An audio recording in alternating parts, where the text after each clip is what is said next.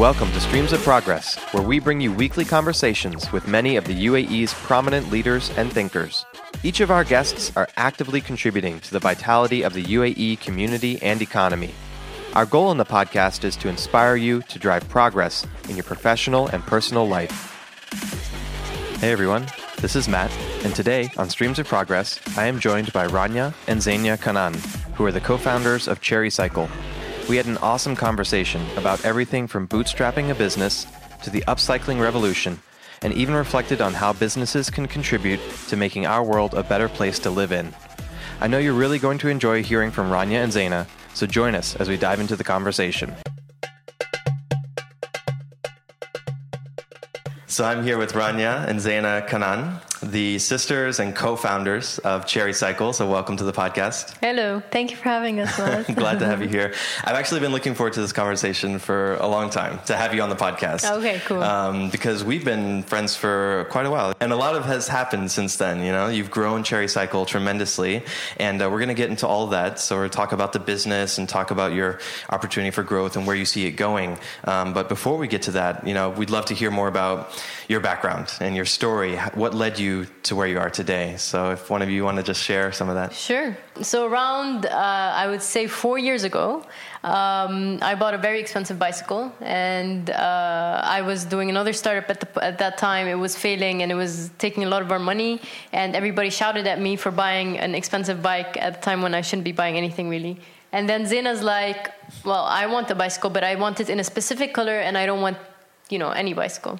So she's like, I'm just going to buy one and we'll fix it somewhere. And uh, so we got one, a cheap one, um, mixed some paint, uh, removed the paint off of the frame on our balcony in an apartment block, uh, repainted it, and every and she put flowers on the basket. And every time Zaina would ride her bike, people would ask her where she got it from. Mm. So we started realizing, oh well, you know, there's an opportunity. There's an interest um, in this product. Absolutely. Yeah. And Zaina was working uh, in in a refugee camp at the time. Mm in the West Bank, and every time she would ask a child, you know, uh, what do you want? They would say a bicycle. Mm. And so, um, and we also realized that we can get and source a lot of good bicycle frames that have been dumped.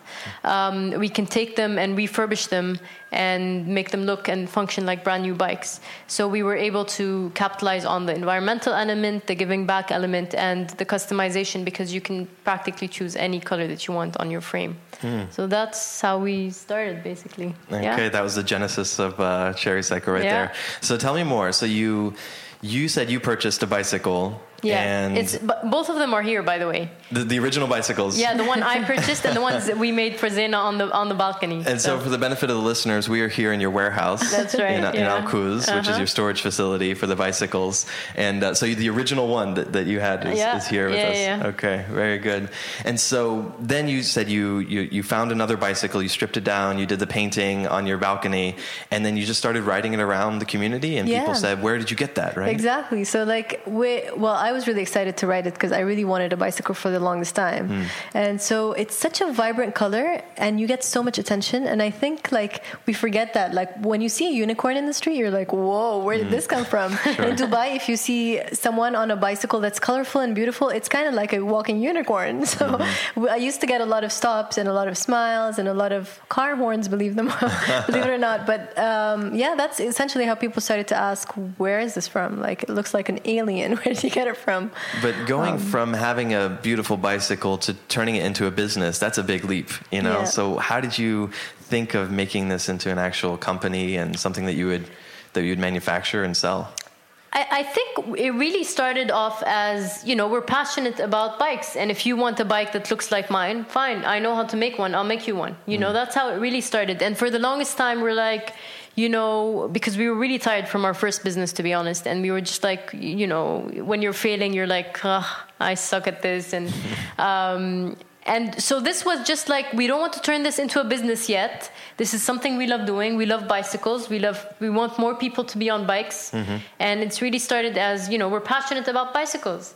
And then we started realizing, okay, the demand is increasing. We're doing something nobody else is doing.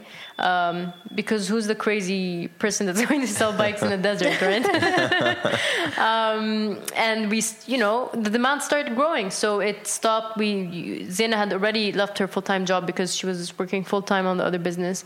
Um, I was reaching a point where I had to choose between making bikes or mm. you know uh, sticking to what I was doing before. Mm-hmm. And so we're like, okay, well, it's time. There is there comes a time when you're making revenue or you know making uh, selling a certain product or service to people where you realize, okay, it's time to actually either commit and be serious about this or just leave it as a hobby. Right, and move on to something else. And we chose to commit yeah. because mm-hmm. we felt there is a lot of potential in what we're doing. We mm-hmm. still think so. I mean, mm-hmm. yeah. I want to touch on something. You said something interesting that um, you had another business. So you guys are serial entrepreneurs. Is that right? Yeah, I mean, you know, I think what it is is I, I, think we don't like to label ourselves as anything. Okay. But what I really think it is is that we're addicted to creating stuff. Mm. We're addicted to creating social impacts. We're addicted to creating creative concepts that mm-hmm. benefit people, benefit the environment, and benefit far-fetched communities. Mm. And when you have that kind of addiction, you could take it to the next level. So for us, it's through business. I mean, that's what we know. That's what we love to do. Um, startups is something we've learned how to. It's a language we've learned how to speak, and so we we like the discomfort of startups and we also enjoy the fact of risk taking so put them mm-hmm. together and then you have us creating more and more startups mm-hmm. personally i come from more of the creative background and the design aspect and if you want to excite me about anything give me something to design that mm-hmm. i can see in my head but then i want to translate it into real life and for me essentially i've always been in marketing so building brands that way using my creativity is always something that feeds my soul mm-hmm. and i think more than anything, that is what we like to create. Um, you know, because we're in a city that is advanced, and because there are so many uh, business opportunities here, we our venue has become startups mm-hmm. to do that. So tell us a little bit more about your first startup. How did that work? Yeah. Oh, what's the story there? it was it was such a fun project. Um, we kind of wanted to create uh, the Etsy of the Middle East. Mm-hmm. So what we did is we opened a website that was essentially started because I wanted to sell my art and okay. I wanted to commercialize it, mm-hmm. and I couldn't find a platform in the Middle East that supports that apart from galleries or something offline. Mm. So I'm like, why don't we just open a website for uh, for me? But then we started to speak to a lot of artists, crafters, designers, even food makers, and mm. they're like, "We want that too. We have the same problems you're facing." Mm-hmm. And so we're like, "Why not open it up to all these people?" Mm-hmm. And was that based here in the UAE? It was based in the okay, UAE. Yeah. And we started off um, talking to our friends, and then, you know, I think two years into the business, we had around a thousand stores, like virtual stores open. Mm-hmm. From the Middle East. Yeah, from around the Middle East, North Africa. Mm-hmm. And they were all um, mostly women who make handmade stuff or housewives, or, and this was a perfect source of income for them and a way to become their own entrepreneurs. So essentially, we taught artists, crafters, and designers in the region how to set up their own online business and how to think of pricing, marketing, mm-hmm. designing uh, with a very intense approval system. So mm-hmm. We would manage the entire operation. We had to do a lot of more hand holding than you would on Etsy, for example, because people in the region are not used to drop shipping. Our model was drop shipping. So then we had to do a lot of the the work that nobody really liked to do, and eventually caught up with us, and we didn't like to do it either. Um, mm. Also, we were too early to market. This, I mean, the time we opened a marketplace model and dropshipping model was the time that the whole Middle Eastern region only had one player, and they've been pumping so much money into that player, and that is the reason it was staying afloat mm. until today. A few months ago, they just exited basically and sold. Right. Mm-hmm. So the idea is they had to really be resilient with the amount of money that they're raising and how they're spending it and wait and wait and wait until finally somebody bought them out. Mm-hmm. Um, in our case, it was different. It was a niche industry. There will never be as many handcrafters today in the Middle East as there are electronic shops. It, mm-hmm. It's just a very different metric. And so the the option of scalability was not something that investors saw. The idea of um, basically not just scalability but also the idea of the drop shipping model where they did not control uh, the stock themselves and the shipping kind of put them on edge. So we could never raise for the project and we've invested all our money into it and eventually we just couldn't sustain it anymore. And as a business it wasn't profit making. You couldn't sustain it through cash flow? Not enough. No mm. not not at all actually. And i think any business for the at least for the first 3 years i mean you give it time you know you give it room to grow. But we at that point we had reached I think five or six years and it's it was still not growing and I think we were stubborn about letting it go maybe because it's our first business you're always like of no course. but this is my baby uh-huh. um, but yeah you have to learn you know when you when you you know realize something's failing just you know celebrate it and mm-hmm. take what you learned and move on to the next uh, mm-hmm. it is the real it is starting your own business is real life MBA it's not you know uh, it's not a practice paper. run. No, right. it's a real thing. And I always, my dad used to always ask me, like, aren't you interested in doing an MBA? And I always go, like, I am doing an MBA. You know, whatever mm-hmm. money I'm, I'm going to spend on an MBA, I'm spending on a business, even if it's going to fail. Mm-hmm. Uh, what I, what we learned from it is not failure whatsoever. So. And what's the status of that original company now? Is it is it wound down? There's no more company. We or? use it for other other startup ideas. I yeah. mean, we use the company, you know, the trading license, but mm-hmm. we don't. It's yeah, it's one down. totally we have we have the database for sure, mm-hmm. uh, but yeah. Mm. And those uh, all those different artists who are on the platform, yeah. you know, they they had such a vibrant opportunity to sell to to the marketplace. Is there anything that they've been able to transition to? Are you aware of in the market? You know, not so much, but some of them who are more serious about their crafts went on to platforms like Souq or yeah. now like Noon. If they do good craftsmanship and if they really care about what they do and invest into improving mm-hmm. it, then um, they essentially could be good standard enough to sell on another marketplace mm-hmm. model. Um, for us, that was the hardest part for us is that we need to vet all of these artists all around the Middle East, North Africa. We're talking about 22 countries. It's intense. Yes. So we needed to have a very strong vetting process to make sure that it's of quality. And a lot of times it's not. Like any marketplace model, sometimes you buy something from someone and it's just not what it is, right? right? So, um, I wouldn't say they have a platform today that is exactly similar to that, but I think they've become a lot more aware on how to sell their products, how to price them, mm-hmm. and I think they've become a little bit more um, risk taking in the sense that they're more open to the online space. Mm-hmm. So they're okay going to Etsy and placing their products there. They've they know how the system works. They know what payment is. They trust the system more. So we've done that kind of groundwork, mm-hmm. um, and now they are open to going to international platforms, not necessarily for the Middle East and and selling to the world at large, I think. What are the uh, key learnings that you're able to take from your first business that would, I think, be relevant for Cherry Cycle? Yeah. What are the things that you learned through that I process? Think a lot. Yeah, we we did every every single thing we did in, in Ananasa. We did the opposite of in Cherry Cycles. uh, in Cherry Cycles, we were shipping from you know we looked at the region as the region. We forgot that there are actually 22 different countries. Uh, our nationalistic pride came in, mm. and we thought it's like one big country which is there are borders and different rules and regulations everywhere. Um, so we made it, you know, based out of one place, which is the UAE. Um, uh, that's one learning. The second learning is don't tackle 22 different markets all at once start somewhere, start small, start niche, and slowly grow your product offering, your product lines, your um, and your target market. So mm-hmm. we really started with it was very specific. Our target market was very well defined. Whereas before we were we were selling to anybody and everybody that you know is interested in crafts. This time we really defined who our target market is. It was females aged uh, 25 to 50, um, usually starting families, uh, newlyweds, have babies, mm-hmm. and that's our target market. So we started really targeting and focusing on that, and then we started getting high bar frames to target males and and then we expanded to hotels and restaurants. So we really started small and grew rather than just like let's just sell to everyone. So i think that was also a key learning um, thing. And the third one was you have to keep a positive cash flow. I mean do not think that you know money is going to fall from the sky or you know if you if your cash flow uh, is weak your no matter how amazing your business is your company will is will fail i mean it's cash is king mm-hmm. so. yeah think, i mean just to add actually to that i think there are two other learnings one of them is that I think know your market and don't be blindsided by it. You know, like the reason Ananas failed is not because we weren't able to get artists, and it's not because we weren't able to make sales. It failed because it was in a in a place where it's too advanced to the market that it's in. This concept of marketplace models did not exist. So you're basically trying to educate 22 countries to operate in a system that is five years in advance. So I think it's very important to know that and to acknowledge it, so not to be blindsided by it.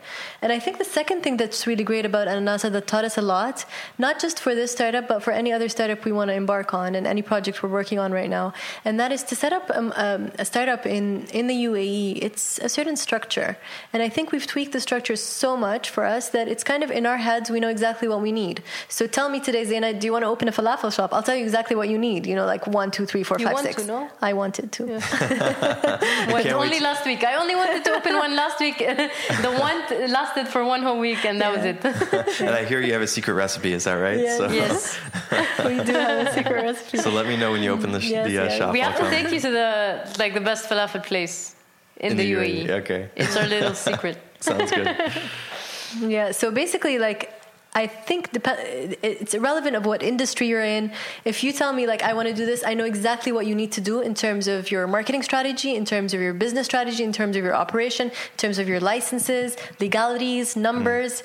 It kind of like it's in my head, so it makes it a lot easier to dream. You know. Mm-hmm. Yeah. So if you want to start a new concept or something, you know exactly what needs to be done Exactly. in order to meet the milestones to be legal and to start growing a business. And yeah. So it's like a and like our first project or our first business was honestly a boot camp into this is what you need, learn it, memorize it, apply it to anything else that you do. You And know? more more important than anything is fail. It's okay. Like Yeah. really, it's okay to fail because you will not learn unless you fail. If you know, if you have a weekend, if every day is a weekend, you won't appreciate the weekend. so really, just fail. I, I think for, for the longest time we were not letting go because we were. You know that fear of failure. We grew up in a side where you have to, you know, finish university quickly and be on top of your class, and you know, and you have to run through life. You know what? If you're not on top of your class, it's okay. You'll find something to be on, you know, mm. the best at eventually. Mm-hmm. Yeah. So I think just do your best, and if you fail, just that's. I think that's the key learning is be Fail okay with it. Yeah, and just fail. I mean, embrace it. You know. and take risks. You know, as an Yeah. entrepreneur, you have to, you Yeah. know, to Yeah, grow and, and, and to do what you want to do in order to achieve your vision, you know, Yeah. for your company. Um, how old is Cherry Cycle? Four years now. Four years already. Yeah, I think we officially launched, which is when we launched our website, October of 2014. Okay. Yeah. All right. And, tell me about the early days. So, what was it like in the first couple It months, was so the first funny. six months? It was honestly so funny. I remember one day uh, we had to make an order, and we were living in downtown in a skyscraper. So there is no land around us to do mm. anything, let There alone is like a bicycles. desert land somewhere. so I, I remember this was like 8 at night 8 p.m at night we go down to this like desert area that is almost a construction site and i have a like my phone light on and Yeah. danny's like mechanicking a bicycle it's in there. I'm like removing some nut and Yeah. bolt, and, And- I'm like, Zaina, the dust is getting into the. and you see like people workers passing by and they're like what is going What is this on there sketchiness that's going it's so on? sketchy it's two women in a construction field working on a a bike, bike. and that became like the site that we go to to do the bikes for the orders it was so dodgy and ghetto at It the was. beginning but there was we had no space we also had no money to rent for the space so we mm-hmm. needed to just use and nature yeah, we were just you know making do. You know, you just Yeah. you figure out you figure it out as you go sometimes. Yeah, mm, And, until the first 10 bicycles, and then we're like, we need to give this operation to someone to outsource it. And then we met this guy who spoke no language. He's been here all of his life from Bangladesh. No English, no Arabic, no Urdu, no no, no nothing. Skandar. and we used to sign language with him, telling him what colors we need, how we needed it. I actually learned a new language. It is Skandar's language. It's not Yeah. English. It's not Arabic. It's like this form of weird vocabulary that he uses and that I picked up on that I understood mean certain things in his I don't know made up language and yeah. but like we had to you you know this had to be done because otherwise we'll still be in the construction site working on the bicycles and so that was kind of the upgrade like now we know we have a painter who's willing to do this because no other garage here was willing to do our bicycles you know like they do cars like Yes. why do we do bicycles who does bicycles in the city look at the city look around you and how did you find this guy? How did you find your painter? it was The first okay, so the first painter actually, my mom is a regular customer in Satwa. You know, like these yeah. different shops. She loves like finding these uh, hidden gem places. And she asked them, she's like, "Do you know a, a garage that would be willing?" And they're like, "Yeah, yeah, I have a friend of mine. He's very good." Mm. Not very good. we know that now. Yeah. And so we went. We met up with him at 10 p.m. at night because, like, I had a full time job. Zaina mm. was working on Ananasa, so our timings were always like 10 p.m. or like. Yeah. And um, but that's the thing. Like, you have to take risks, like you said, and suppliers sometimes have to disappoint you in order for you to find a better supplier. We mm-hmm. changed suppliers. I don't know, maybe six, seven times throughout our operation, Yeah. and but our bikes you know, every time we change the supplier, we change it for the better. So they only went from bad to better and, mm. and best. Hopefully. Yeah. We keep improving.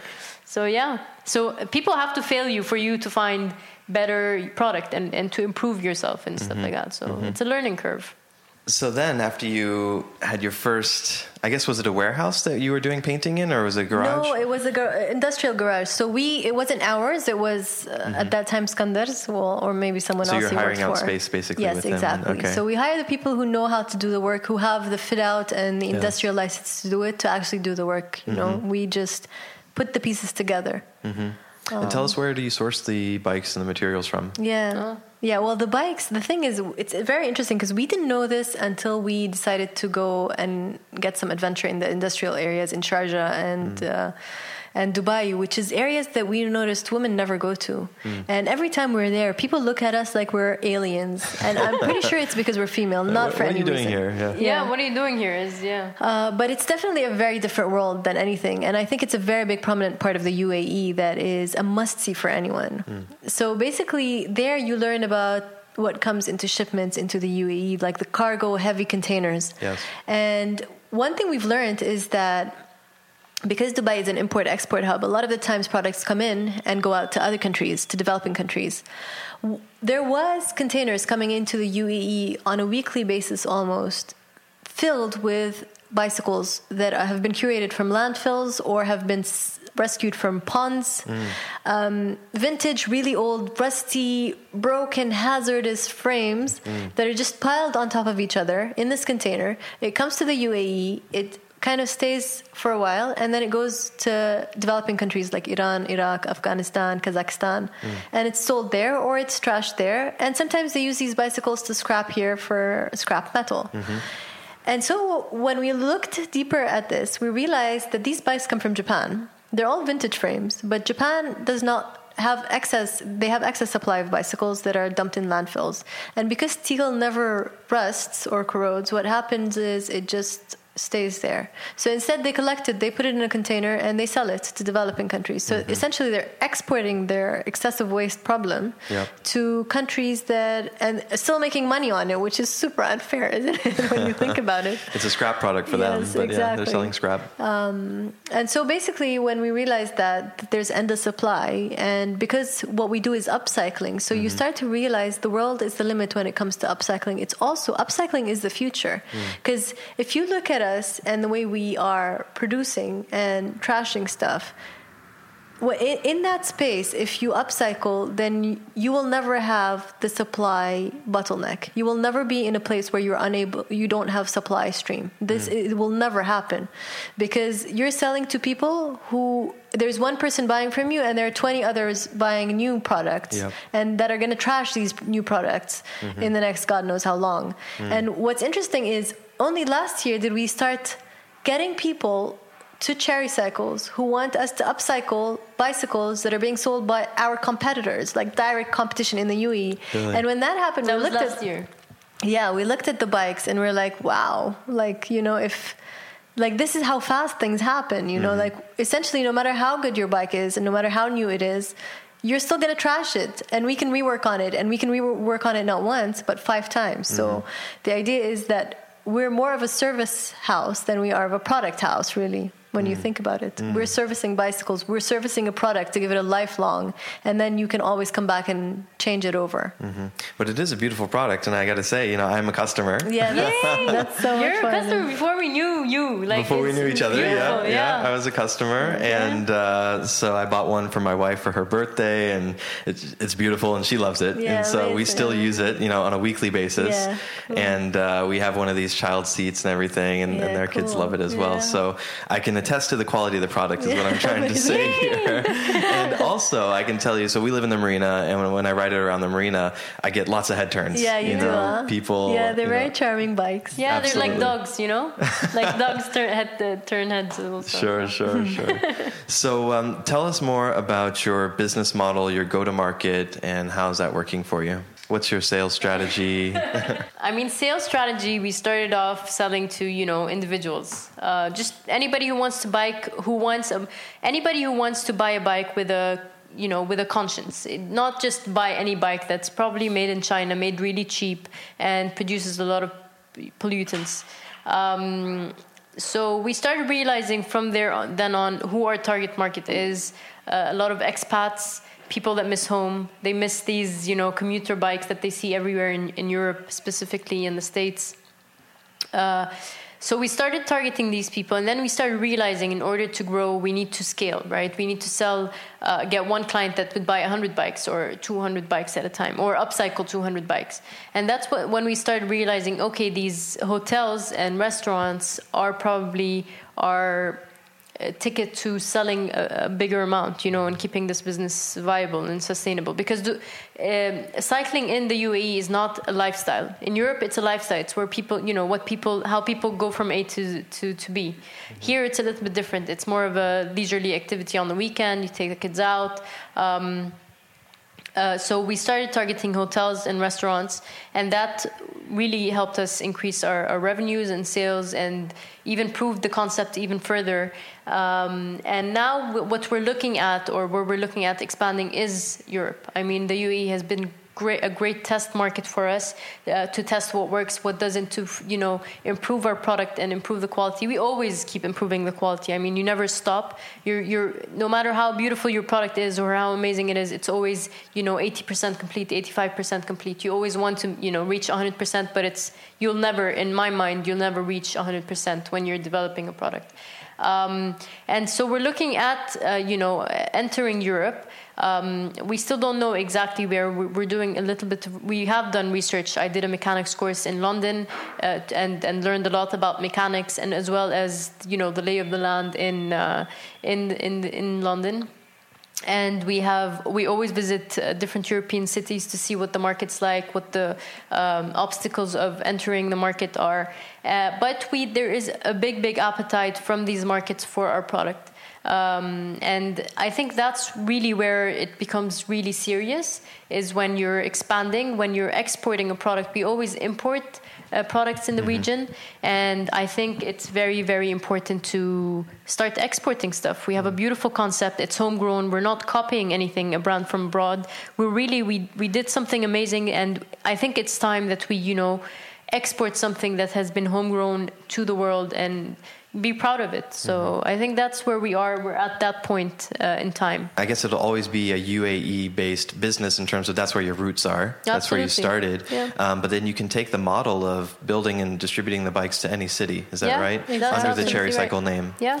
Okay. And so can you tell us what you're what looking means? at London? Oh, sorry. I thought you were going to ask what cherry cycles mean. Oh yeah, we can get into that as well. Um, But yeah. let's talk about London. Yeah, first. tell us about the markets. You know where you want to go and what you're looking at right now. Um, we looked, we studied London extensively. To be honest, uh, it's it's easy to set up. The ru- rules and regulations are very clear. Uh, there is a growing market. The city is investing heavily in cycling lanes.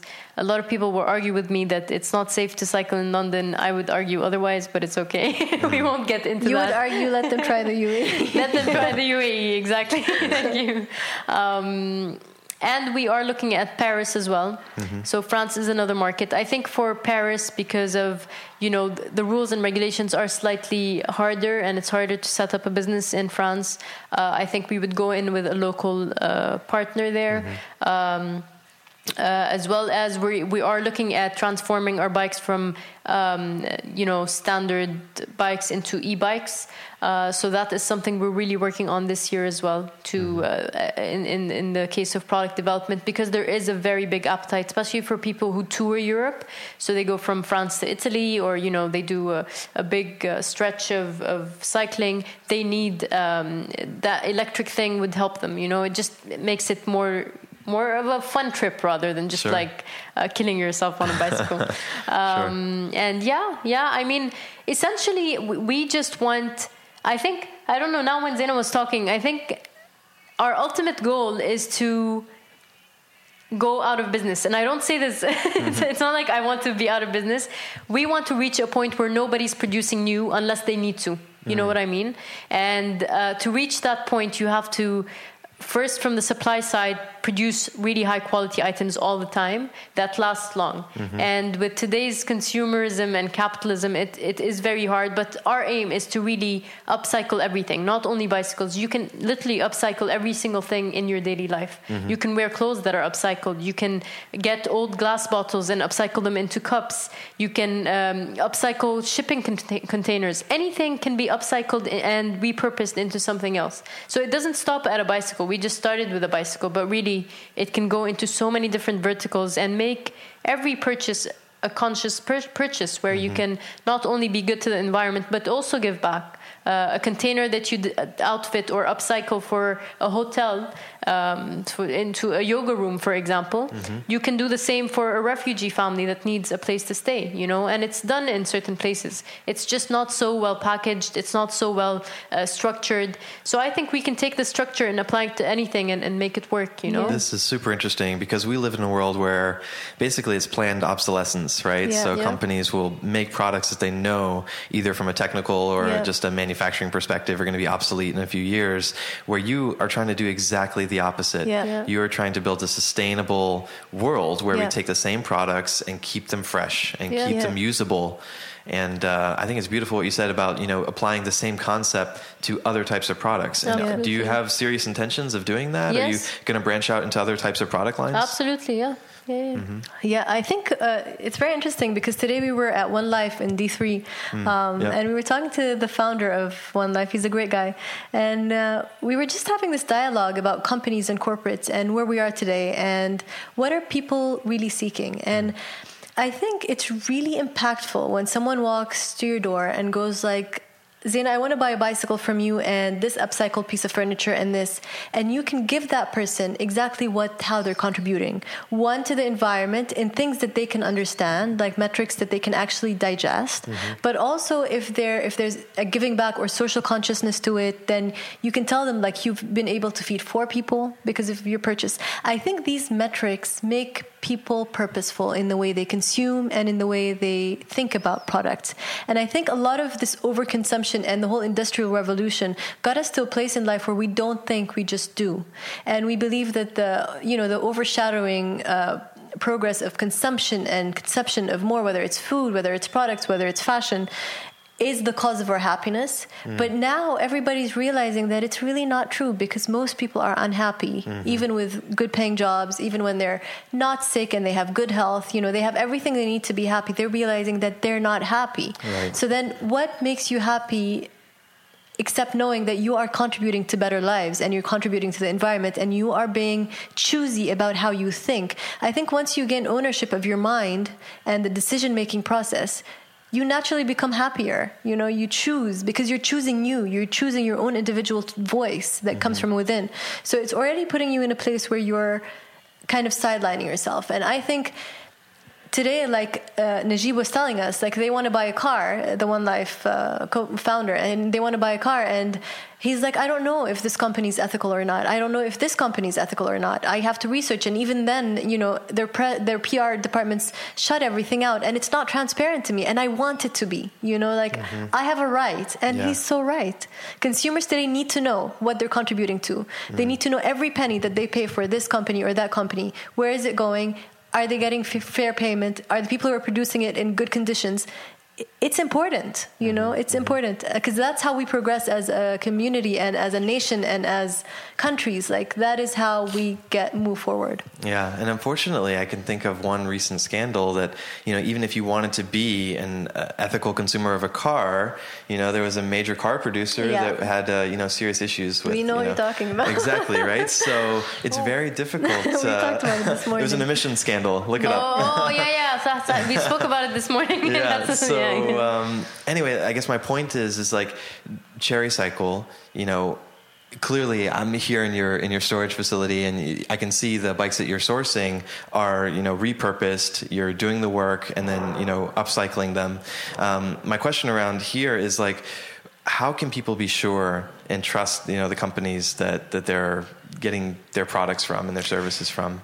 I, I think there's many ways to do that. Um, for us, we're very transparent with you, so ask the questions. I mm-hmm. think the first thing is ask the questions. If you have a doubt about a certain car that you want to buy, probe someone. Go there and go like, I want to know. It is my right to know. And if they don't answer you, you have your answer. Mm. I think that's the first step towards it. So like being in all these farmers markets, we used to get people all the time asking us, you know, what refugee camps do you work with? Mm-hmm. How do I know? How do I know? And I think if if you're doing it right and if you're doing it ethically and if you're really doing what you're preaching, you will have footage about that. You will right. have actual proof points. Yes, and I think that's very important. And um, our work with refugee camps has never been about just taking pictures of kids and slapping them left, right, and center, but it's more about giving them programs and putting th- putting them through initiatives that make sense. We work with volunteers, we work with organizations that you can reach out to and ask on your own. You know, so there's a sense of um, transparency that we like to provide to our clients because it is their right to know, but it's also important for them to know about the other organizations and groups we're working with that deserve a recognition. Mm-hmm. And we don't hide this information. We don't believe I think competition today is no longer just about competition, but more about collaboration. Being a social business, if I give you all the NGOs that I work with or the volunteers, you know what? I want to give them to you because if you ever want to do something, I want you to use them. You know what mm-hmm. I mean? Like, it's not about you stealing my leads. Like, no, social business is about sharing, you know, and it's a great place. Yes, yeah. it's a great place Tell us more that. specifically exactly what you're doing with the, uh, the refugee camps. So, um, we do that every year. We do one drop off. So, for every five bicycles we sell, we donate a bicycle to a child in a refugee camp. Mm. Um, we worked all year last year, 2017. At the end of it, we worked with two organizations. One's called Mishwar, and one's called Chain Effect. Both of them are in Lebanon. And they're kind of being the thought leaders behind cycling in the city. And also, Lebanon is a very dangerous, I, I mean, I'm sure you've been. It's a mm. dangerous place to cycle, and mm. it's, it's yeah, insane. I've been to Beirut uh, yeah. one time.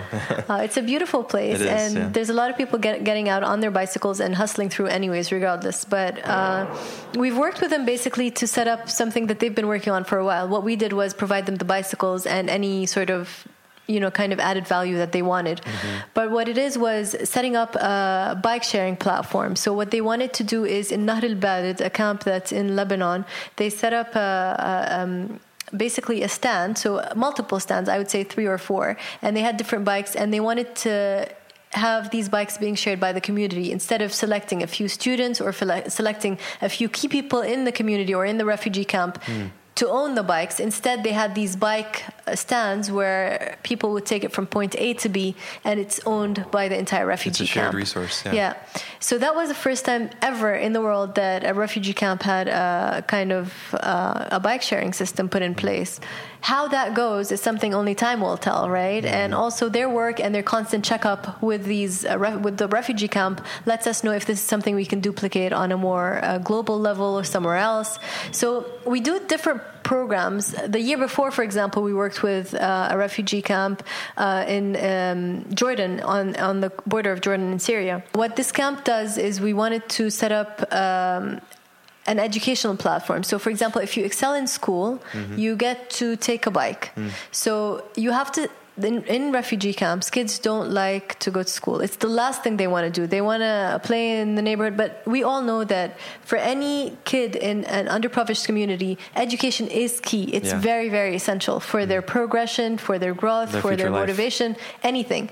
And that's the source of point that kids don't want to do. And also, most schools in refugee camps are sponsored by donors or they're from the UNRWA. So the educational system is not super massively good.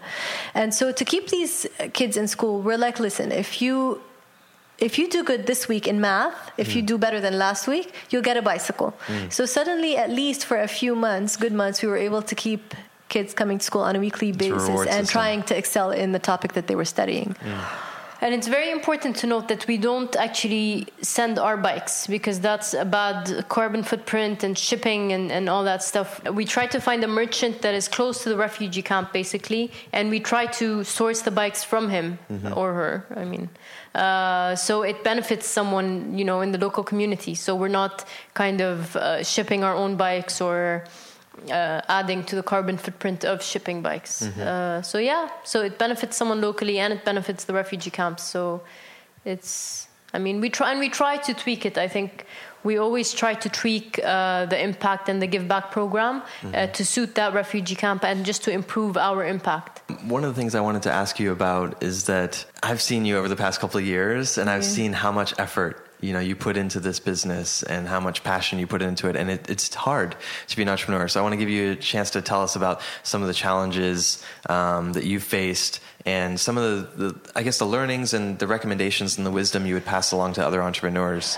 Um, it is definitely hard. I mean it's it's not for everyone. Uh, some people don't enjoy the unpredictability. It's not as sexy as people make it seem. Like you're leaving your full-time job to to do this. It's really not I think it's much harder. You know, you don't have the predictability of an income at the end of the month. You're building something, and every day you question whether what you're building is really viable and really sustainable. And um, nobody is tapping you on your back. You have to really believe in yourself. You have to believe in your team. You have to believe in your product. And it's very, very difficult because you face a lot of challenges on a daily basis, on an hourly basis, whether it's the bank calling you or your licensing is more expensive this year or, oh, uh, we, didn't, we don't have enough cash flow to pay, pay our employees by the end of the month because our payment terms, uh, you know, people, some uh, customers didn't stick to their payment terms. Mm. And it, it is, you are always being challenged and question you know things are thrown your way to question whether you really want to do this or not. And if you really really don't believe in what you're doing and if you really really don't um, you know have the knack for this unpredictability and risk um, it's not for you mm-hmm. basically mm-hmm. we just were crazy people that like this kind of uh, you know eh, we like it we uh, I, I I enjoy this better than I've had a full-time job and it's beautiful because you have money to travel and you have um, you know less responsibility because at the end of the day you're you know if you don't if if the owner of the company that, I mean yes you're not getting your salary if the owner doesn't have money to pay their employees but it's eh, there's a bigger you know uh, your your conscience um, is, is just uh, pushed and pulled more when it's your own business because mm-hmm. it's your responsibility to keep you know everything alive mm-hmm. uh, to keep the lights on and yes, keep, yeah. keep on a daily running. basis and yes. you never get time off i mean the other day we were uh, listening to this very inspiring uh, woman she's talking about her business and someone asked her like do you get the time do you ever get time off and she's like no like do you ever tell your little kid uh, don't go cry in the corner it's my weekend like you don't you, you really yeah. it doesn't matter what day of the week it is. Mm-hmm. Um, if your baby's crying you need to attend to, to to that baby so it's it's just i mean it's very exciting and challenging and it is your own time and you get to you know control your own uh, you know daily schedule in life. And if if you're excited by that then it's for you. Mm-hmm. uh, and if you, there's something you really believe in and you're really doing it because you're out of conviction then this is for you. Um, but it's it's not for everyone that's for sure. So is that what sustains you then is like the the core mission of what Charicycle is about. We talked about sustainability, the upcycling, yeah. and, and that's really what keeps you moving forward and keeps you motivated. Absolutely, I want I want this product that is homegrown to be everywhere in the world, and I want it to be known that this is a product that grew in the region. I don't want you know it's it's very important. Like I'm originally Palestinian. That's mm. how I want to keep my mark in the world. That's the representation of Palestinians that I want on the world mm. um, of this beautiful business. This business has no race, it has no religion. It's beautiful colored bicycles that get you from point A to point B. It's beautiful for the environment, it's beautiful for the community, and it's beautiful for your own wellness. And that's what I want to export, you know? It's not only about the product, it's about what we're exporting with that product and the story that it, it tells. And I think, yeah, for sure, that's what keeps me going. Absolutely.